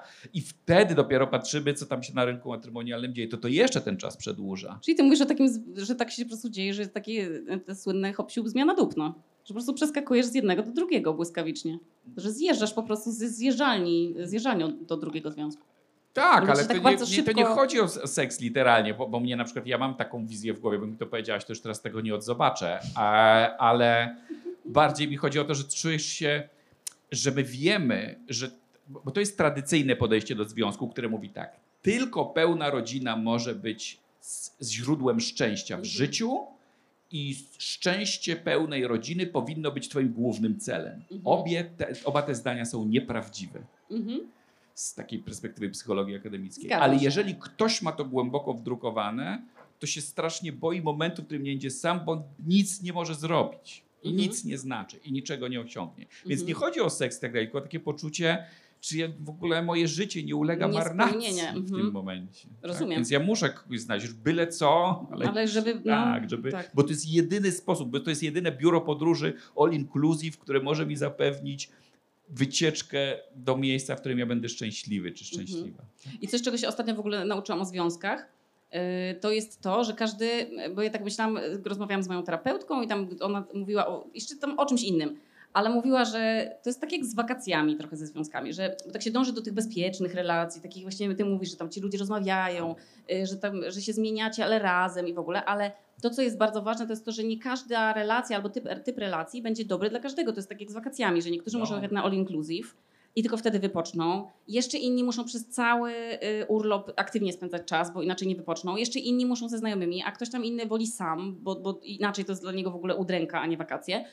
I że nikt w biurach podróży nie mówią, że tylko te wakacje trzeba kupować. Tylko tak. mówią, a tu mamy dla tych, to mamy to, dla tych to mamy takie. Tak. Jakby we wszystkich, wydaje mi się, że we wszystkich dziedzinach życia, przecież wiesz, jak idziesz do restauracji, to też masz menu, po prostu niektóre knajpy mają tyle, że rozkładasz i już, już nie pamiętasz tych dań, które tam czytasz, nie? Bo dla każdego coś musi się znaleźć w menu tej restauracji. I tak samo, jak idziesz do biura podróży, no to też masz tam w ogóle tych i, i gwiazdek, i tam się i odległość od morza, jakby i, i tam zawartość karty menu też w restauracji i to, jakie tam aktywności i jaki basen, więc jakby w każdej kategorii życiowej, ale jeżeli chodzi o rodzinę albo o związki, to jest jakby tylko ten jeden taki kształtowany, że jakby tam nie ma takiej karty dłuż, dłu, długiej, tam nie masz z czego wybierać, tak. bo jest przyjęte, że to musi być, że, że związek i w ogóle rodzina to jest ten facet i kobieta i jeszcze dziecko, a najlepiej to już kurwa dwójka i chłopczyk i dziewczynka, gdzie się trafią dwie dziewczynki, to musisz aż do, wiesz, do skutku.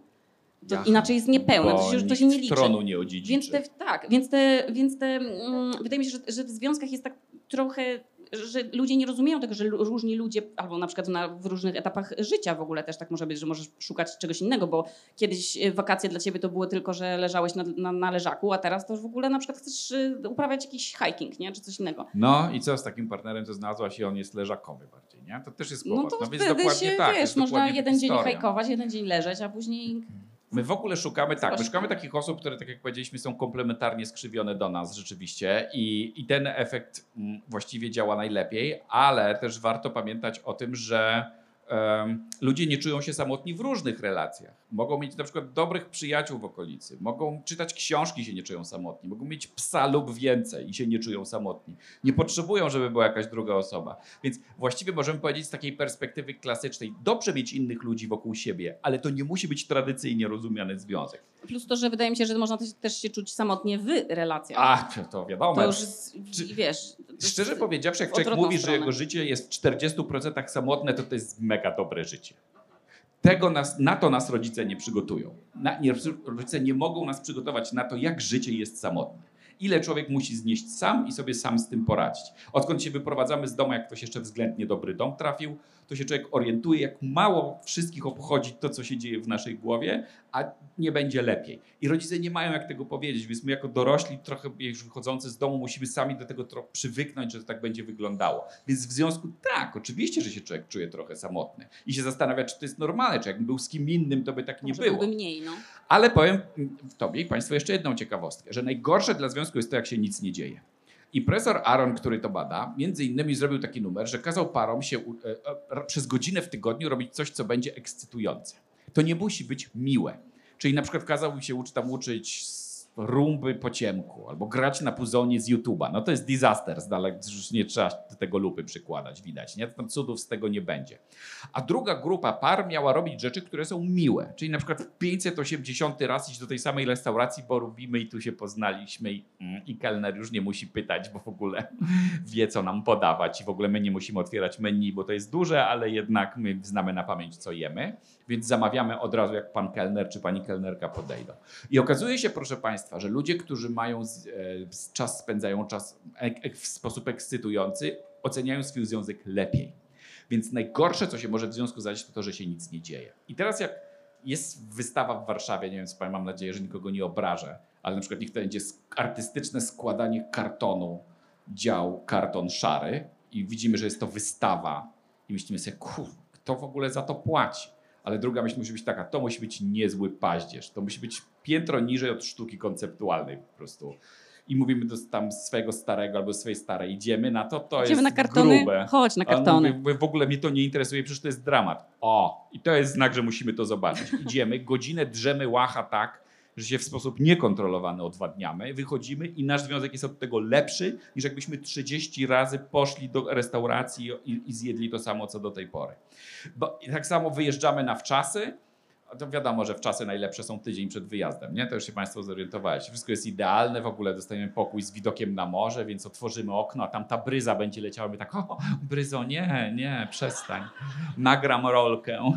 E, e, więc, no, a potem godzinę przed przyjazdem taksówki dziecko zaczyna żygać i w ogóle z każdej strony mu leci i już wiemy, że będzie jak zwykle. To ten wyjazd jest lepszy. On jest lepszy dla związku niż jakby cały czas było to, że zapomnimy o co chodzi, bo się coś dzieje i trzeba się dogadać, się spinamy, jest jakiś projekt do realizacji, jest jakiś cel, trzeba się, jakaś, jakaś wymiana serwisu następuje, trzeba te wiadra za sobą ponieść. No. Ale coś, co, ostatnio usłyszałam coś mądrego w, co do właśnie wyjazdów w ogóle wśród par. I to usłyszałam chyba w jakimś, u Brené Brown chyba to było na Netflixie, jest takie, co ona mówi o odwadze czy o czymś tam, nie wiem, mi się tylko jedno wyświetliło.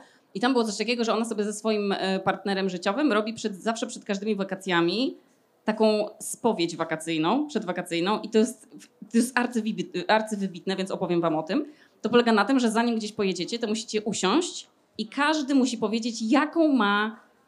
Jakby jak, jak on widzi te wakacje, co, co musi na tych wakacjach być, a, a czego nie może być, bo on, to było tak chyba, że oni się pakowali na wyjazd i, ten jej, i mieli jechać do Disneylandu z dziećmi, a ta Brené Brown spakowała jakoś tak bardzo dużo książek i on tak podszedł i mówi, ty na pewno się pakujesz na ten sam wyjazd co ja?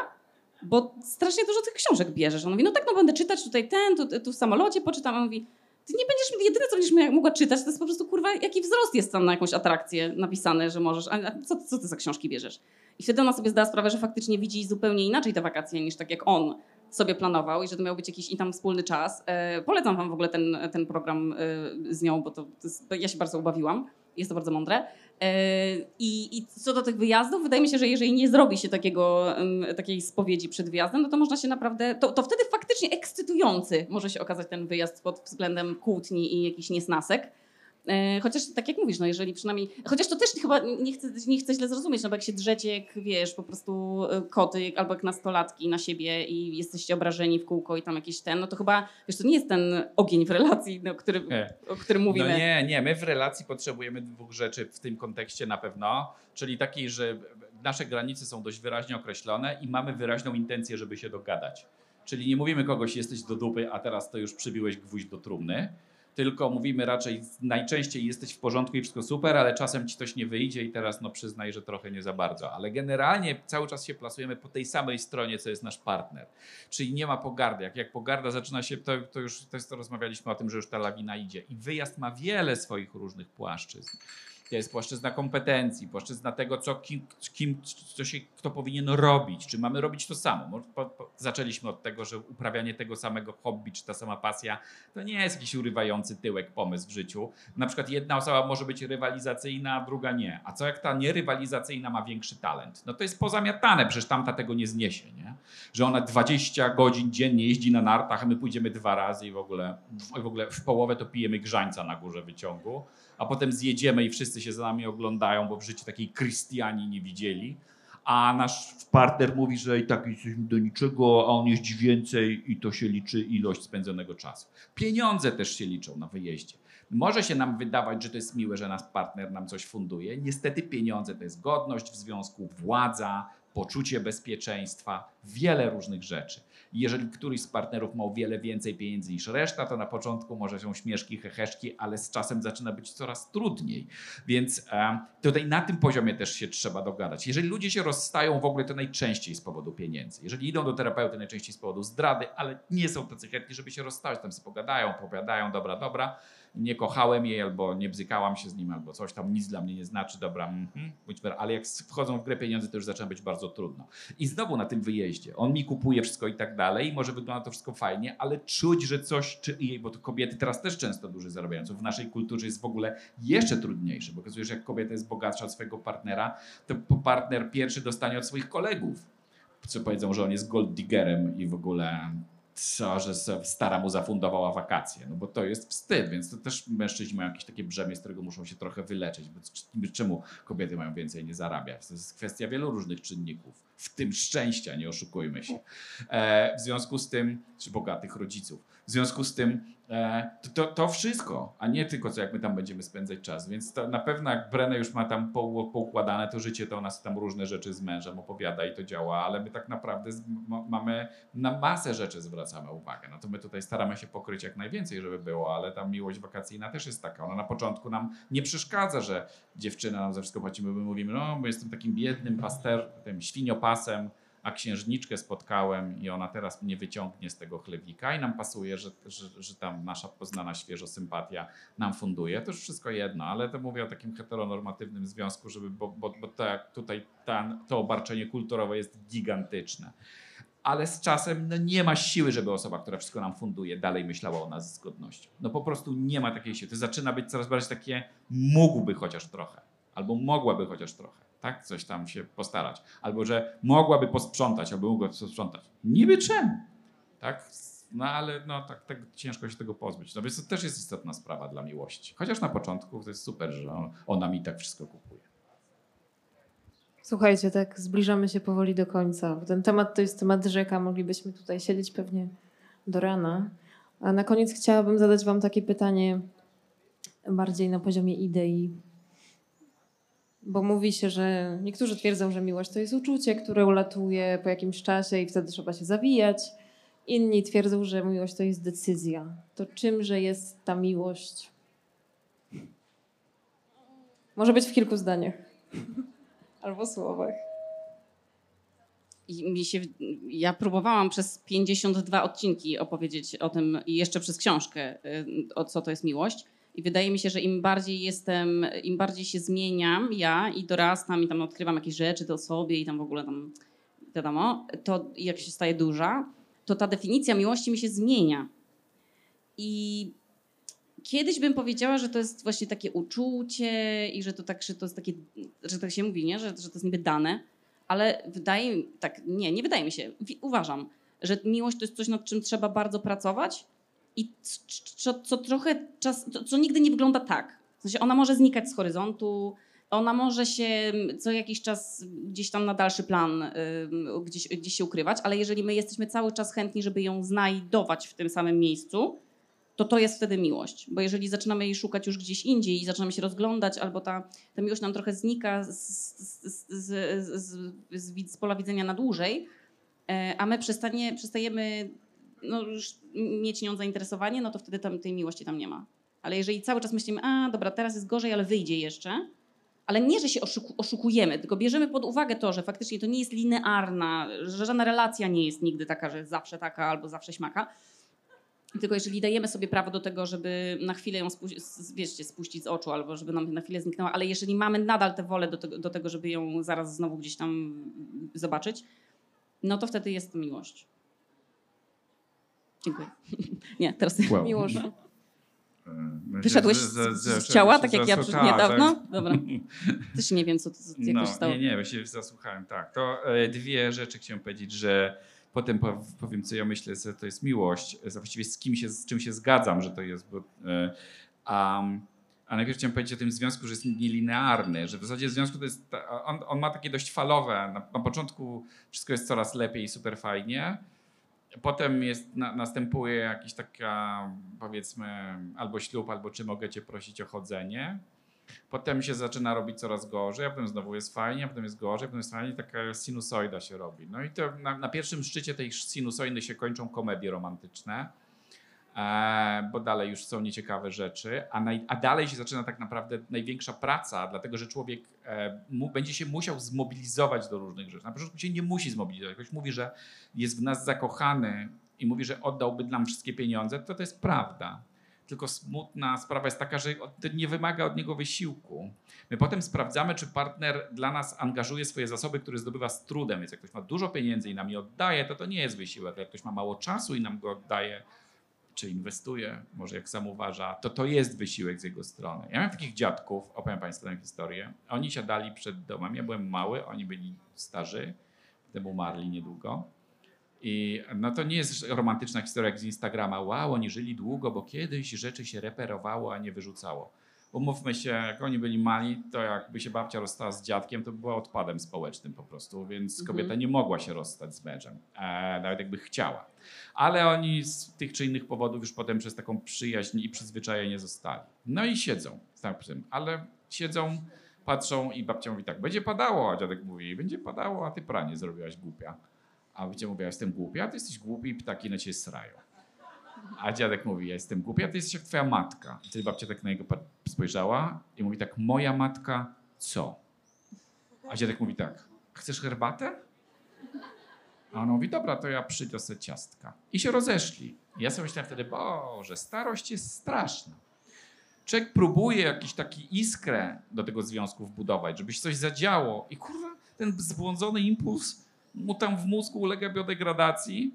I on zapomina, co miał powiedzieć, potem próbuje polepić tę sytuację. A dzisiaj, może nie już sam jestem dziadkiem, bo tego to akurat jeszcze nie wiem, ale, ale mam już jakiś staż partnerski i wiem, że jednak w związku dłużej wytrwają osoby, które są trochę ślepe i trochę głuche. I że w domu to człowiek kariery nie zrobi po prostu. To już się pewnie też Państwo zorientowaliście, że my nigdzie nie uzyskamy tylu korygujących komunikatów, co w domu, jak z kimś jesteśmy. To w ogóle w pracy to jest mały pikuś, co my się w domu nasłuchamy. I że w związku, a propos tych sinusoid, to sztuka jest, bo, bo, bo na czym to polega? Że jak u nich to spadało, to oni oboje byli już takim teamem, że przewijali do momentu, w którym to rośnie.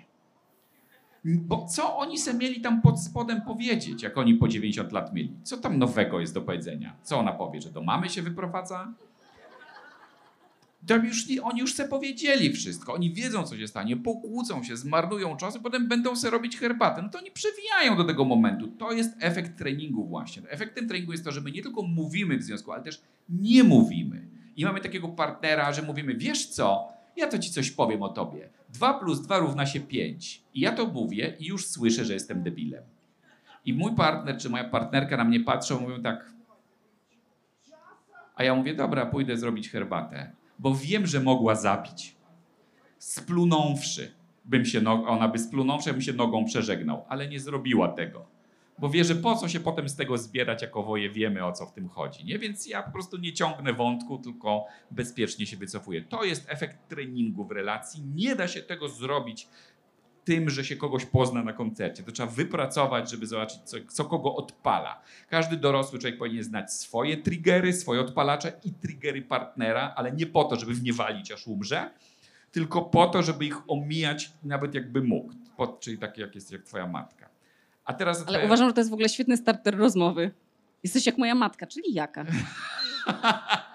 I to już jest, to jest wiesz, to, od tego, co ta osoba powie, bardzo dużo zależy. No oczywiście. Czy wiesz, kłopot ze star... no, to jest, w ogóle zależy od ludzi, bo cały czas skończymy tym, że dla każdego jego związek. Nie? Jak przychodzi ktoś do seksuologa, mówi, no niestety nas podnieca, mnie podnieca, jak, pur... jak ja daję partnerce klapsy. A terapeut mówi, a panią podnieca? Tak. To z czym przyszliście w ogóle? Tak jakby nie ma rozmowy, mi się podoba, Nik, nikomu się nie wtrącają, nie pokazują, nie chcę, te klapsy dają. Tak samo tu, jeżeli tak, ale jeżeli kogoś jego matka odpala tak, że jemu krew z mózgu odpływa, to tam już dialogu nie będzie. Jest taka teoria progu domorosła, która mówi, że powyżej pewnego poziomu emocji ludzie przestają słuchać. To, więc jak na mnie, na moją matkę odpala tak, że już nie mówię, to to nie. To, to są tacy partnerzy, że to jest dobry pomysł, a są tacy partnerzy, że w nogi po prostu. Szyb, jak mówi polska poetka, nie mów do mnie teraz, tak? Od razu... Um, trzeba się wycofać. A teraz um, czym dla mnie jest miłość? Miłość dla mnie nie jest tym momentem, kiedy nie trzeba się specjalnie starać, bo to się dzieje samo, trzeba się uśmiechać, kiwać głową, mówić, że super. Miłość dla mnie jest życzliwą wymianą serwisu. Miłość dla mnie jest działaniem, jest czasownikiem, jest wykonywaniem czynności i jest życzliwą wymianą serwisu między... Jak ktoś ma partnera wieloletniego, który jest wobec niego życzliwy, to to jest bardzo dużo, moim zdaniem. I właściwie w wielu sytuacjach wręcz wystarczy. Dziękuję wam bardzo w takim razie za to podsumowanie tej debaty. Myślę, że to jest dobry czas na oklaski. Yeah.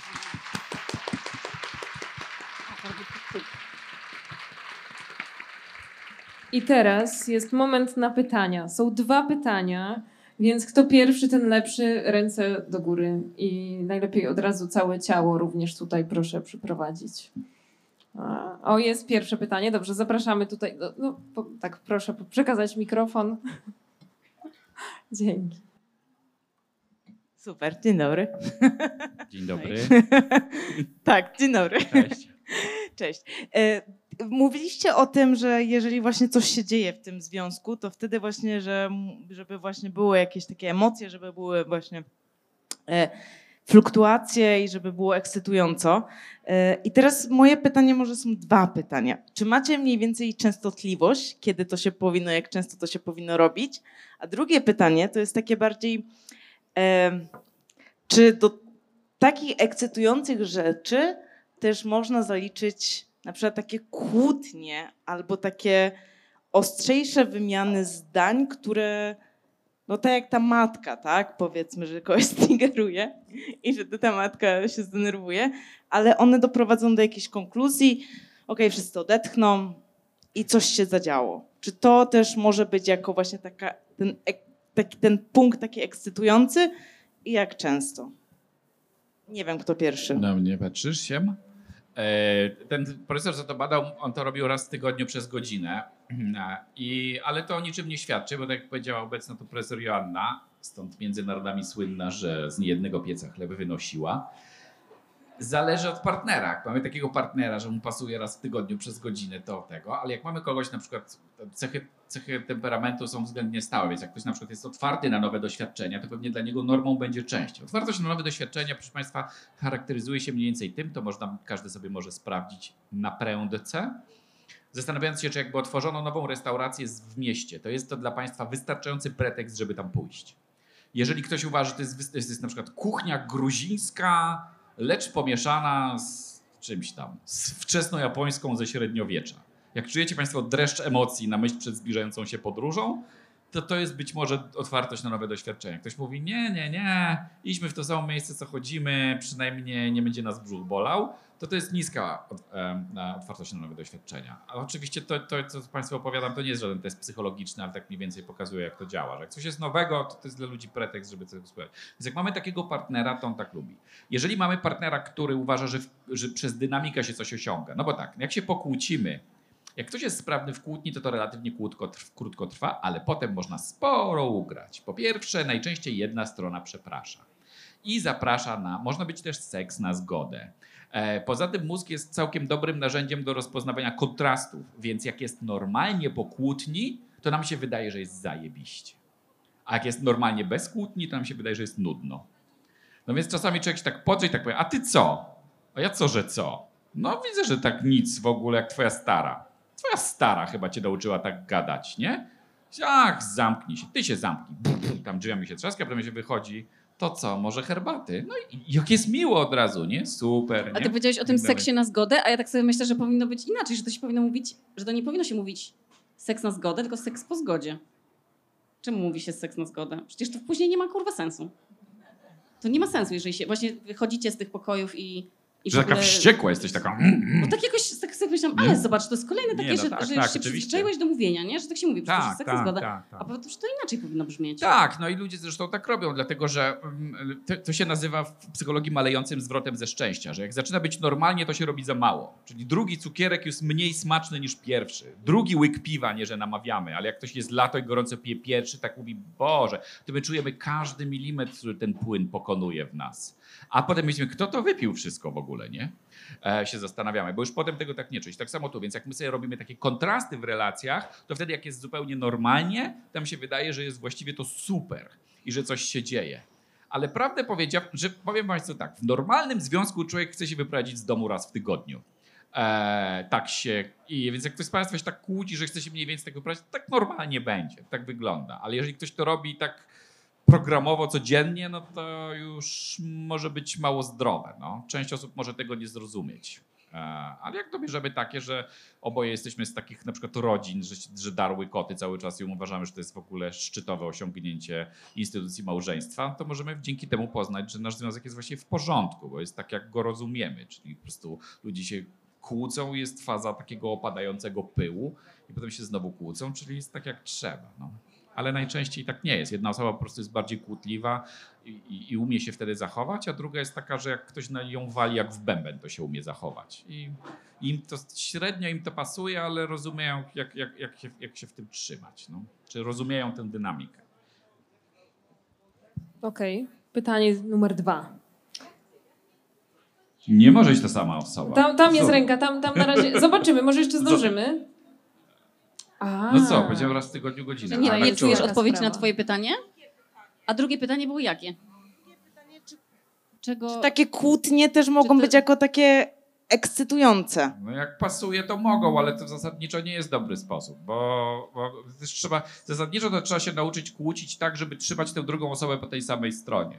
Czyli tak jak ta, ta struktura, o której rozmawialiśmy wcześniej, jest poprawna. Że ogólnie ty jesteś w porządku, ale czasem ci się noga powinie. To jest dobra struktura na kłótnie, a nie taka, nie wiem, kretynie, co w tobie widziałam, bo jesteś zwalony jak twoi rodzice, a to to już jest kropka na i po prostu, co zrobię. To, to, mm, to już z tego, że mądry człowiek wybacza, ale nie zapomina, umówmy się. Okay. I mam też wrażenie, Teraz. że się ludzie nie mogą y, kłócić y, w związku do momentu, y, kto wygra.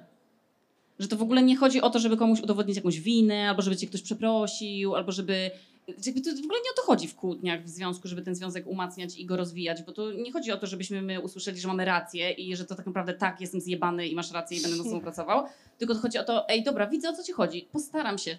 To jest, ja rozumiem to, postaram się to zrobić. To jest... że jakby nikt nie, nikt nie wygrywa, nikt nie przegrywa, nie ma w ogóle przyciągania liny, tylko jest informacja i informacja zwrotna przyjęta do wiadomości. To jest w ogóle zajebista sprawa, którą powiedziałaś i ona nam umknęła, trzeba ją powiedzieć. Jak się państwo w życiu zastanawiacie, czy lepiej mieć rację, czy partnera, to psychologia mówi oczywiście, że partnera. Z racji w ogóle nic w życiu nie ma. Państwo milion razy w życiu mieliście rację i co z tego? Racja to jest w ogóle jakiś taki abstrakcyjny pomysł, jak będę szczery. Jak ktoś mówi, że będzie szczery, znaczy, że chce nam przypierdzielić. To jest chyba jasne, nie? Możemy powiedzieć, kochanie, mogę tak wyjść do pracy? Szczerze ci powiedzieć, szczerze to nie mów, bo już chcę wychodzić, nie? Tak wiadomo, tak działa. Więc szczerość jest zdecydowanie przewartościowana. I tak samo jak racja w związku. Jeżeli patrzymy, czy jak ktoś ma rację, to jest szczęśliwszy w życiu, tam nie ma żadnej korelacji. A jeżeli ktoś ma dobre relacje z innymi ludźmi, to to jest gigantyczna korelacja. Więc racja nie jest jakąś specjalną rzeczą do obrony. Jak się zastanawiamy nad tym, co powinno w relacyjnej debacie mieć miejsce, to bardziej spowodowanie, żeby ta druga strona poczuła się dobrze, zasobna i, i, i wspierana, niż żebyśmy my udowodnili rację, ponieważ jesteśmy mega błyskotliwi i mamy wszystko nagrane. Jak ktoś jest na nas zły i nawet mu przetkniemy pod nos, że powiedział co innego, to powie, że jesteśmy debilami, a także mutantami poplemiennymi i tak to się skończy. Tak? Policjanci od drogówki mówią, że cmentarz jest pełen osób, które miały rację. No bo co z tego, że miałem pierwszeństwo? To nie o to właśnie chodzi w życiu. Błyskotliwość nie jest aż tak super fajną rzeczą, tak samo jak ironia i sarkazm. On się sprawdza w podcastach, on się sprawdza, jak chcemy komuś zrobić przykrość, bo sarkazm to jest jednak agresja, jednak agresja. Bycie to jest, że to jest domena ludzi inteligentnych, że są ironi.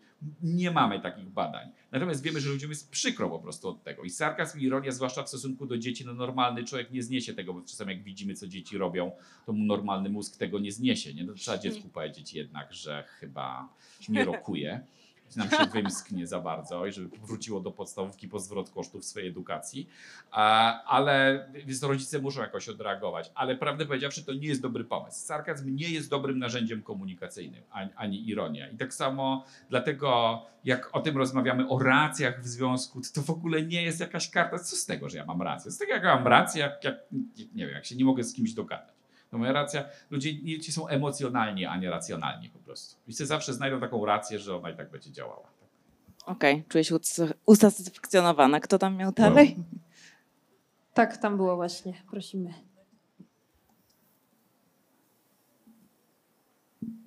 Cześć. Haj. Mówiliście oboje w sumie o tym, o uzależnieniach jako o czerwonych flagach. Mhm. I tak się zastanawiam, bo jednak bardzo dużo jest w społeczeństwie osób, które borykają się z tym, z tym tematem i zastanawiam się, czy to oznacza, że takie osoby nie mogą wchodzić w relacje, dopóki nie przepracują tego typu rzeczy? Ja mam dość kategoryczne zdanie w tym temacie, więc ja zacznę, najwyżej później Miłosz mnie wybroni albo nie, że moim zdaniem, jeżeli się wchodzi w związek z osobą, która się boryka z uzależnieniem, to tak naprawdę nie wchodzi się w, w relację z tą prawdziwą osobą.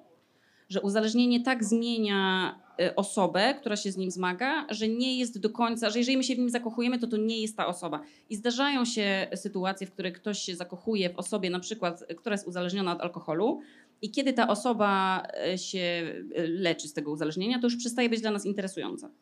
Przestaje być dla nas, nie wiem, partnerem do rozmowy, bo okazuje się, że w ogóle nie, nie mamy o czym z nim porozmawiać. Albo jest po prostu kimś, kogo w ogóle mieliśmy inny obraz.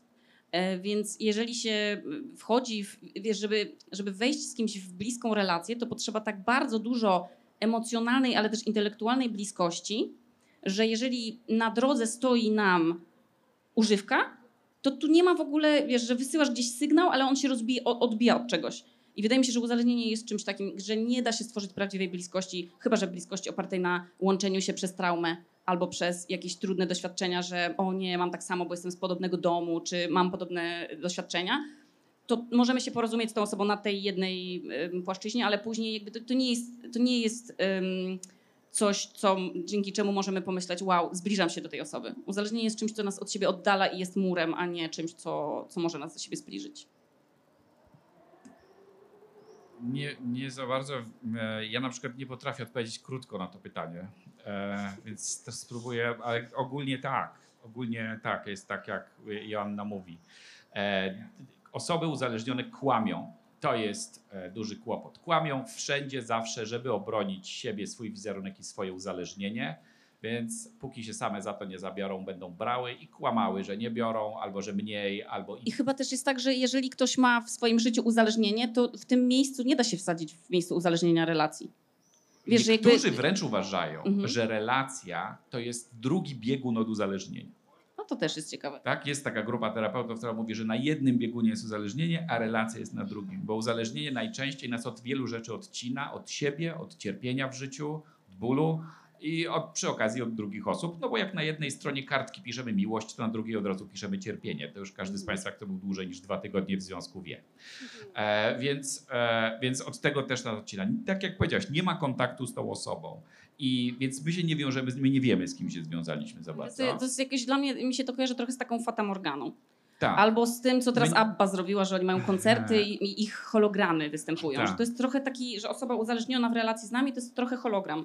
My nie ciężko mamy... jest się z tym pogodzić i to jest strasznie ciężka pigułka do przekupnięcia, żeby sobie nie zakochiwać się w czyimś potencjale albo w takiej wizji, że, że jeżeli nie to uzależnienie, to ta osoba będzie wspaniała dla nas.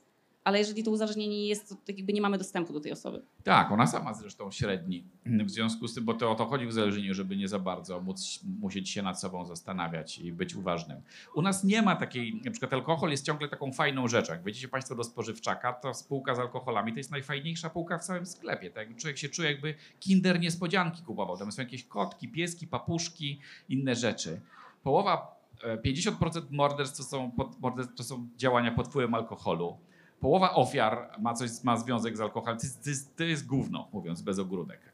To, że u nas jest społecznie akceptowalne takiego stopnia, to jest dramat. I ale myślę, że to się zaczyna zmieniać. Tak, no jest coraz więcej osób nie pije i się wcale z tym nie kryje. Więc to, to, to bez dwóch zdań. Część pokoleń po prostu musi wymrzeć, bo to, to jest trudno zrozumieć, jak, jak, jak to jest dramat, jak to nie pomaga. Ale druga sprawa jest taka, i o tym nie powiedzieliśmy, żeby chcemy takim osobom pomóc. I to znowu nam życie usadzi. Jak jest taka w niektórych poradniach alkoholowych taka, taki baner wisi, żeby każdy sobie wbił na pamięć. Nie przez ciebie zaczął czy zaczęła i nie dla ciebie przestanie.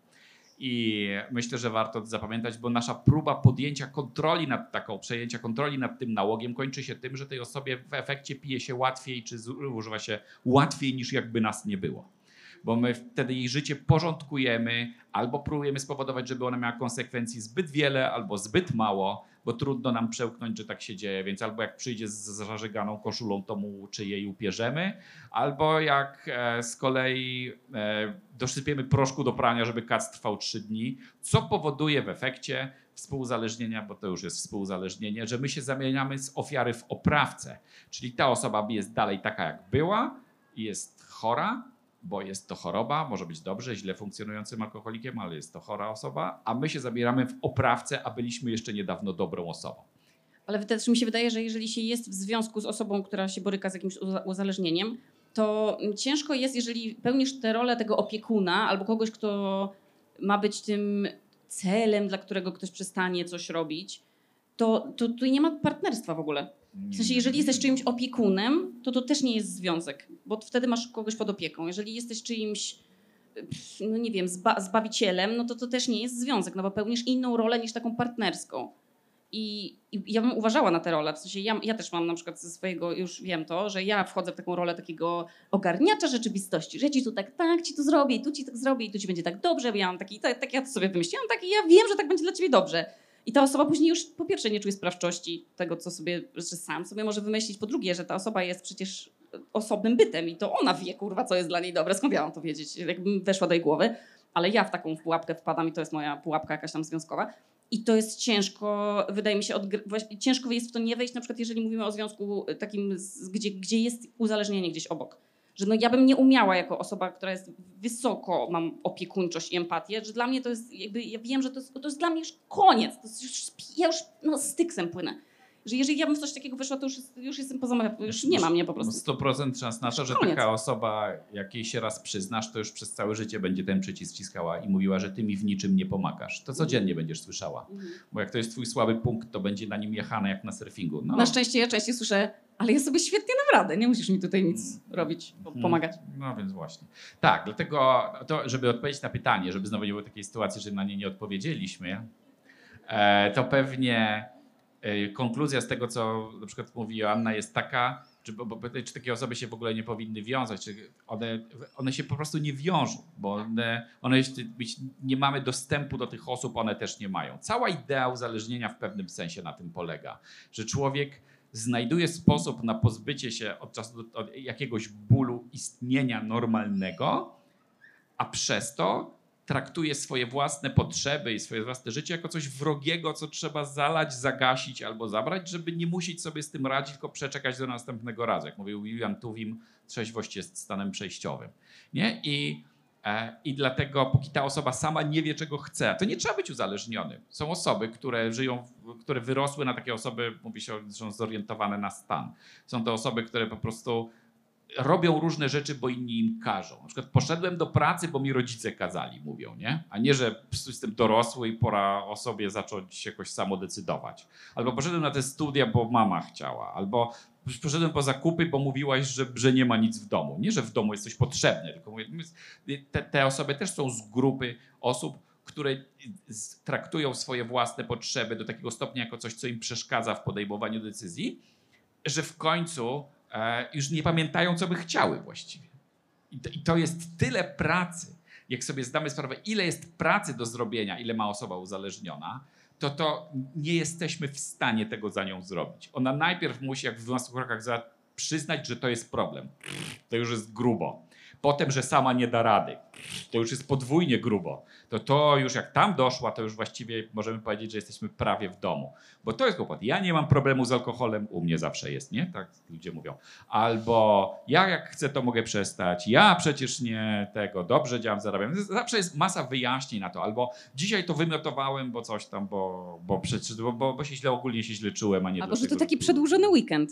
Tak, taki to zawsze jest zawsze weekend, jest tylko jest kurwa środa, więc słuchajcie, jest ktoś środa. Naprawdę zda sprawę, że, be, że, bez, że to jest taka naturalna część jego doby i że musi codziennie i że to już jest silniejsze od niego, to już jesteśmy tak daleko, ale my nie jesteśmy w stanie tego zrobić. Choć strasznie byśmy chcieli, żeby to tak było, ale, ale, ale też najczęściej jak takie osoby trafiają do ośrodków uzależnień, czyli nie te uzależnione, tylko te takie współuzależnione, to mówią, co ja mam zrobić, pani Joanno? I to pytanie nie dotyczy tego, co ja mam zrobić, tylko jak ja mam, jaki jest jeszcze inny sposób, żeby nad tamtą drugą osobą przejąć kontrolę, a nie jak ja mam się sam do tego ustosunkować. Mhm. Dlatego to jest ciągle, dlatego ta, te osoby terapeutycznie pracują najczęściej z nami jako z partnerami osób uzależnionych w taki sposób, żebyśmy to my do siebie dotarli i zdali sobie sprawę z tego, że to nie jest nasza praca, że my nie mamy tam dostępu. Że jak ta osoba to ma tyle tak do zrobienia, złożone. Że jak się jak zaprze, to ona się tak, tak zabunkruje, że ona se małpki będzie trzymała w piwnicy. Wszyscy wiemy, że osoby uzależnione są tak kreatywne, mhm. jak zresztą jak inni, nie? Ale im zależy. Więc. Ale mam też wrażenie, że w ogóle to jest takie, że my często sobie tak myślimy, że jesteśmy, że już jak, obejrzy, jak przeczytaliśmy trochę książek, albo już tam sobie jesteśmy w swojej terapii, albo już tam się nasłuchaliśmy czegoś i, i oczywiście osoby, które są już współuzależnione albo które się zaczynają spotykać z kimś uzależnionym, to już przeczytają cały internet. przeczytają wszystkie poradniki. Ja kiedyś nawet poszłam na moją pierwszą w ogóle sesję te, do psychologa, to było po to, żeby się, przyszłam się zapytać, co mam zrobić, bo mój y, chłopak, z którym się obecnie wtedy spotykałam, ma taki problem, że, że jego rodzice są alkoholikami, jak ja mam mu pomagać w tej sytuacji. Gdzie to kurde w ogóle nie jest mój problem, to w ogóle nie jest o mnie, to, ja, on, on w ogóle nie prosił mnie o pomoc. Ale to jest tak strasznie złożony problem, że nam się wydaje, że my po tym, co przeczytamy w internecie, albo posłuchamy w podcaście, albo przeczytamy w jakiejś książce, że my będziemy w stanie to, z czego wynika czyjeś uzależnienie, gdzie to ma tak wiele różnych przyczyn, o których my nie mamy świadomości i nigdy ich nie zrozumiemy, że to jest tak wielowątkowe, że to, to jest jedna z tych rzeczy, których się nie da rozwiązać, po prostu nie, nie da się tego zrobić. Tylko osoba uzależniona może wyjść z uzależnienia i tak wszystkim osobom uzależnionym współczuję, bo to jest przejebanie trudna robota i szanuję każdego, komu się udało. I trzymam kciuki za każdego, kto tę próbę podejmie. Więc ja myślę, że z szacunku do swojego życia nie powinno się wchodzić w czyjeś inne życie i, i starać się tam przestawać po planszy. Bo szkoda naszego czasu i też szkoda odbierać komuś to poczucie, że on sam w tym życiu jest. Dzięki. Mamy czas na jeszcze jedno pytanie. Proszę tam. Gdzieś tam mikrofon krąży. Cześć, to ja chciałabym zapytać, ponieważ w wasi podcaście Cześć. bardzo często mamy takie przykłady piosenek z jakby takim antytekstem, tekstem, którym nie powinniśmy się kierować w naszym życiu, więc chciałam zapytać, czy macie może odwrotność, takie piosenki, które z wszystkimi, którymi z wszystkimi chcielibyście się podzielić, które mają tak świetny tekst, że chcielibyście, żeby po prostu wszędzie i zawsze je puszczano? O Jezus, ja mam taką playlistę, bo ja mam bardzo dużo playlist i ja mam taką playlistę, która się nazywa Muzyka Ostatnich Pięciu Minut. I to jest takie, że gdyby się miał za pięć minut skończyć świat i ja bym miała przy sobie słuchawki, to bym nałożyła te słuchawki i przez te ostatnie pięć minut słuchała tych piosenek. I mam tam chyba ich kilka, nie pamiętam ile dokładnie, bo nie mogłam się zdecydować oczywiście, ale mam nadzieję, że do końca świata będzie ich kilka, że będę mogła wyjąć te słuchawki. I to jest tak trudne pytanie, że nie jestem w stanie teraz sobie wyrecytować żadnego tekstu. Musiałabym, łatwiej jest mi te głupie recytować niż, niż te piękne. Ale no, to jest pytanie, co mnie zagięło. Czy ty masz już takie, jakąś taką piosenkę? Nie mam, bo ja właściwie jak słucham piosenek, zwłaszcza z tekstami, co rzadko, bo wolę muzykę, która nie ma tekstów, to się zawsze zastanawiam, dlaczego nie. Poczekajcie, spróbuję znaleźć jakiś tekst piosenki o, jeden, dobra. który mi przyszedł do głowy, i a ty mów w tym czasie. Tak, tak. Dlaczego to nie jest prawda? Dlaczego nie dobry pomysł? Myślę, że to jest w ogóle niezły patent na słuchanie tekstów, więc też nie odpowiem na to pytanie. Ja jestem bardziej zwolennikiem, ja, ja w ogóle czytam bardzo powoli. Nie jestem z tej kategorii, co trzysta książek rocznie czyta. W ogóle ja czytam w takim tempie, że się zastanawiam, czy to w ogóle ma sens jakikolwiek. Bo czytam strasznie tak, z taką, zgodnie z taką niemiecką metodą, że czytam kawałek, a potem się zastanawiam, co właśnie przeczytałem. Więc piosenka w ogóle mi nie jest po drodze, bo tam już leci dalej, musiałbym ją pauzować co chwila, to było bez sensu, bo z połowę zapomniał w ogóle, od czego to się zaczęło. E, więc dlatego ja też nie potrafię odpowiedzieć na ten, na ten pomysł. Ale na przykład e, ja lubię czytać poezję, bo jest krótka, ma, e, ma, ma, ma dużo różnych słów i, o, i on na coś jest na tropie. Mów, mów, mów, no. e, I ma dużo różnych trudnych słów. I zwłaszcza jak znam jakieś języki obce, to w, to w tym języku, w którym zostało napisane, i po polsku, po polsku też lubię czytać. Tak? Tam trafia jakieś takie zdanie, że, że człowiek jest jak kamień, który leży przy drodze i to w zasadzie jest w połowie wiersza i załóżmy tam przerwy Tetmajera i człowiek utyka na tym wiersie, iż koniec. Jego życie jest pozamiatane na pięć minut. Nie się tak zastanawia, czy jest kamieniem przy drodze i co to, co to w ogóle znaczy i co ja mogę zrobić. Więc jestem, ja jestem bardziej e, z, osobiście zwolennikiem muzyki, jakby ją nazwać, takiej ilustracyjnej, e, a, i, i, i wierszyków do czytania. Znalazłam tę piosenkę, ale nie Dawaj. będę czytać po angielsku, chyba że mam przeczytać z akcentem z, z dorzecza Nilu. E, po prostu takim, wiecie, jak czytam zawsze w, Hello, w tym, no nie będę też się silić. Ale bo, bo tu, ja, jak bardzo, ja uwielbiam serwis tekstowo kropka p l, I'm sorry, nie? Ale te, to są tak okropne tłumaczenia i ja y, uważam, że one zyskują wtedy niektóre piosenki, y, jak się tak... Y, Ja widzę, że tutaj jest tak dużo metafor w tym tekście, w tym tekście piosenki, bo to jest piosenka Faced, wokalistki Faced, i ona, ta piosenka się nazywa How My Heart Behaves. I to jest bardzo piękna piosenka i ona jest bardzo, o kurwa, ona jest taka, że jak ją sobie puszczam, ona mi się czasami tak odpali, po prostu mają, mam ją polubioną w radiu, Spotify czy coś. I czasami ona mi się włącza podczas jakiejś takiej czynności w stylu, nie wiem, że idę na spacer, albo, i ona wtedy tak mnie, słuchajcie, tak mnie zgniata, że aż muszę przypomnieć sobie, żeby um, wziąć dech powietrza, ale um, boję się, że wam spierdolę tę piosenkę, jeżeli przeczytam tłumaczenie, więc po prostu nie zrobię tego. Ale wrzucę ją dzisiaj na, na swój Instagram, żeby było wiadomo, o którą, o którą chodzi. To jest, to jest absolutnie przepiękna piosenka. Myślę, że muszę zrobić w ogóle, zainspirowało mnie to do stworzenia playlisty z piosenkami, które są absolutnie, że miażdżą mnie do ziemi. No dobrze, to dzięki. Oklaski. Yeah.